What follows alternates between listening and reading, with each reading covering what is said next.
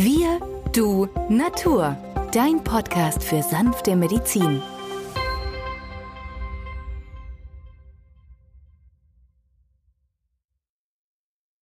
Hallo und herzlich willkommen zu Folge 76 von Wir, du, Natur, deinem Podcast für sanfte Medizin.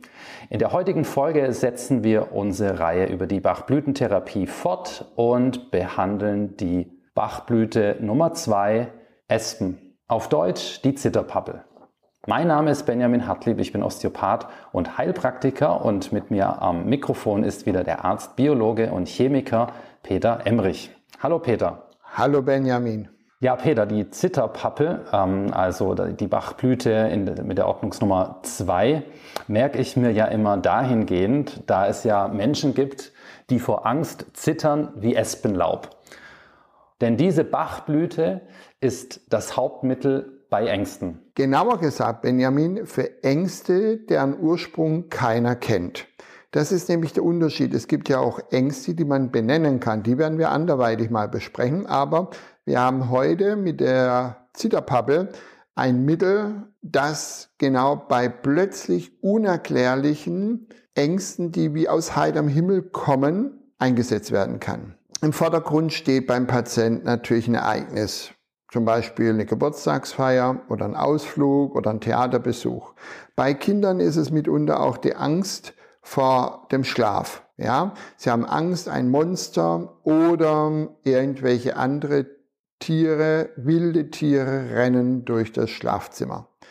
Viele Jugendliche oder Erwachsene haben zum Beispiel Angst vor unsichtbaren Kräften oder vor Mächten, die in großen Kummer bereiten. Aber auch Angst, dass was Schlimmes, was Unerwartetes passiert, bereitet manchen Patienten große Sorgen. Vor allem der Mutter, die weiß, abends geht die Tochter oder der Sohn in die Diskothek und man fährt mit dem Auto dorthin. Vielleicht trinkt man Alkohol und dann sind die Mütter so voller Sorge. Vielleicht passiert hier ja etwas, obwohl sie sich selber sagen, na, sie sind ja erfahrene Autofahrer und so weiter und so fort. Ja, aus diesen Ängsten, so hat Edward Bach, der geistliche Vater ja dieser Bachblütentherapie, geschlussfolgert, können sich dann konkrete Beschwerdebilder auf körperlicher Ebene entwickeln. Kein Betrachter erkennt natürlich den Zusammenhang zwischen der Angst und dem, was jetzt der Patient wahrnimmt. Beispiel wäre dass aus heiterem Himmel Menschen anfangen zu zittern. Andere fangen plötzlich an zu schwitzen.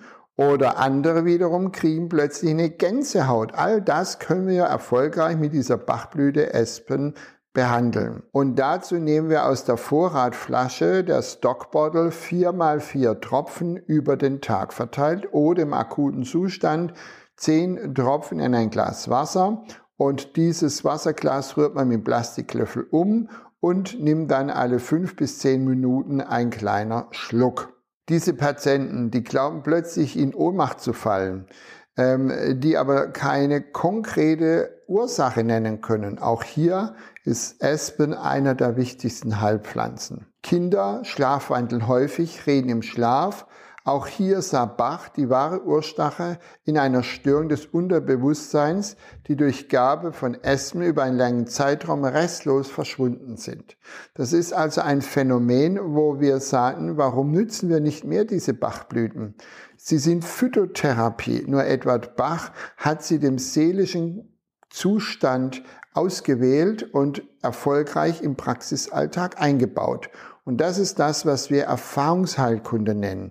Es gibt immer Dinge, die wir noch nicht absolut klären können, aber wenn ich genau weiß, es hilft, warum sollte man es dann nicht zum Wohle des Patienten anwenden? Ja, gerade auch Kinder quälen sich ja oft mit, mit diffusen Ängsten, die sie in ganz vielen Fällen ja gar nicht klar benennen können. Manchmal tritt es auf im Zusammenhang mit Veränderungen durch ein Geschwisterkind vielleicht oder durch ähm, die Einschulung, die Eingewöhnung im Kindergarten. Aber hier sind die Bachblüten prinzipiell immer eine gute Methode, ähm, dieser, diesen emotionalen Blockaden möglicherweise auf die Schliche zu kommen und auf sanfte Weise zu helfen. Äh, zu helfen. Peter, wie ist denn die Dosierung bei Kindern?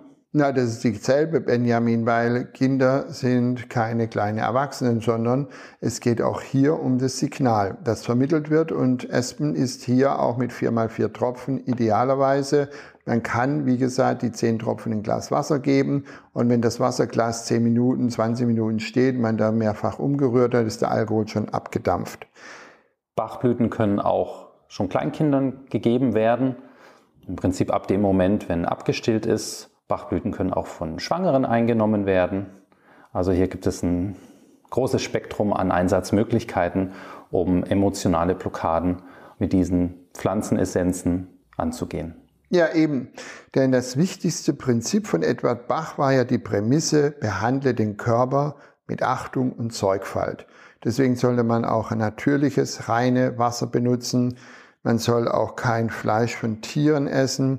Edward Bach sagte auch, eine naturbelassene Nahrung ist sehr, sehr wichtig. Und wenn wir gerade uns heute mit Espen auseinandersetzen, so ist es klar, dass wir hier immer mehr den Zeitgeist treffen. Wir haben plötzlich Patienten mit einem wiederkehrenden Kopfschmerz ausgelöst durch die Überanstrengung der Augen oder durch einen Schlafmangel oder durch zu viel Stress oder einer inneren Nervosität. In all diesen Fällen, sagt Bach, lenken wir den Blick auf Espen. Und dann ist es nun so, dass man im akuten Zustand Espen, wie gesagt, zehn Tropfen im Glas Wasser, äh, zu sich nimmt, schlückchenweise. Wenn dieser Patient aber dann in einem freien Intervall ist, dann sollte er viermal vier Tropfen morgens, mittags, abends und zur Nacht einnehmen über mehrere Wochen. Und er wird merken, dass diese außergewöhnliche Situation, die er uns beschrieben hat, immer seltener in Erscheinung treten. Und Peter, wie ist es mit der Kombination von Espen mit anderen Phytotherapeutika, also mit anderen Heilpflanzen? Ja, durchaus denkbar, Benjamin, denn die Bachblüten sind ja eine ganz besondere ausgewählte Pflanzenarten oder Heilpflanzen, wie Edward Bach sagt, das sind das höher gestellte Pflanzen. So hat er sich ja ausgedrückt in seinem Original. Und das kann man durchaus kombinieren mit beispielsweise der Passionsblume oder mit der Schlafbeer oder Ashwagandha, um das Psychovegetative zu beruhigen. Und dann, wenn man noch dieses extra Quäntchen an Informationen setzt, so dass das Unterbewusstsein, das ja die Menschen mehr oder minder in diese Sorgen, in diese Ängste treibt, äh, durch diese Bachblüte äh, Espen verändern kann, dass es sich harmonisiert, dann haben wir einen gesunden Patienten vor uns sitzen. Um uns die, die Wirkung von Espen praktisch zu erklären, hast du uns ein Fallbeispiel mitgebracht aus deiner Praxis, Peter? Ja, also, ich hatte einen Rennfahrer zu behandeln. Der war anfangs 30 und er hatte plötzlich so große Sorgen, dass bei jeder Abwärtsbewegung er Gefahr laufen würde, die Treppe hinunterzufallen. Er war bei zwei Fachärzten für Neurologie, die haben ihn untersucht, sogar mittels Computertomographie einen Tumor im Gehirn ausgeschlossen. Sämtliche durchgeführte Tests beider Kollegen, unabhängig voneinander, verliefen ergebnislos. So, das war die Situation. Dann hat man ihn zu einem Augenarzt geschickt. Der, unterprüfte, der untersuchte beide Augen, prüfte diese, alles bestens. Dann ging er noch zu einem Osteopathen, einem Kollegen von dir, der untersuchte dann noch, ob irgendwas an der Wirbelsäule sei. Aber auch hier saß der oberste Halswirbel, der Atlas, völlig frei, aber nach allen Richtungen frei beweglich. Tja, das heißt, in der Tat hat man nichts Organisches gefunden, an dem man dieses komische Beschwerdebild aufhängen konnte. In der Gesamtschau, als mir das dieser Patient berichtet hat, war es eine Angst. Er hatte die Angst zu stürzen. Und das ist Espen. Ich gab ihm Espen, wie gesagt, 10, 20 Tropfen am Tag über Wasserglas verteilt ausgetrunken. Und immer, wenn er unterwegs ist, kann er viermal vier Tropfen aus so einer Vorratsflasche direkt nehmen. Schon nach zwei Wochen bemerkte dieser junge Mann eine Verbesserung seiner Wahrnehmung und nach sechs Wochen war dieses Fallgefühl restlos verschwunden. Ich beobachtete ihn, weil er dann wegen anderen Befindlichkeitsstörungen ab und zu in die Praxis kam und in der Tat drei Jahre lang kam er und sagte guten Gewissens, Nie wieder trat dieses Angstgefühl des Treppensturzes bei ihm auf.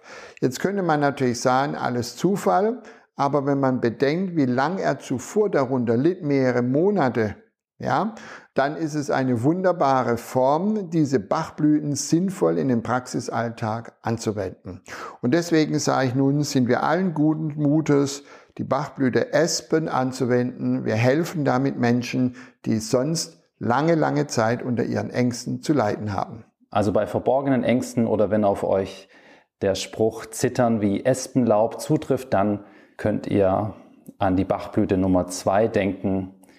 Espen oder auf Deutsch die Zitterpappel. Damit danken wir euch fürs Zuhören und bis zum nächsten Mal. Tschüss. Ade.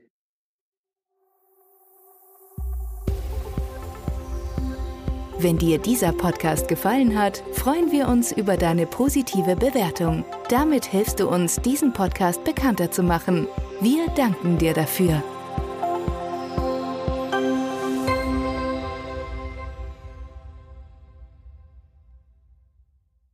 Der folgende Hinweis ist uns wichtig. Alle hier vorgestellten Informationen können nur einen allgemeinen Charakter haben. Sie ersetzen nicht die fachkundige Untersuchung und Behandlung durch deinen Arzt. Bitte wende dich bei anhaltenden Beschwerden an den Arzt deines Vertrauens. Nur auf diesem Wege kann die geeignete Therapie für dich gefunden werden.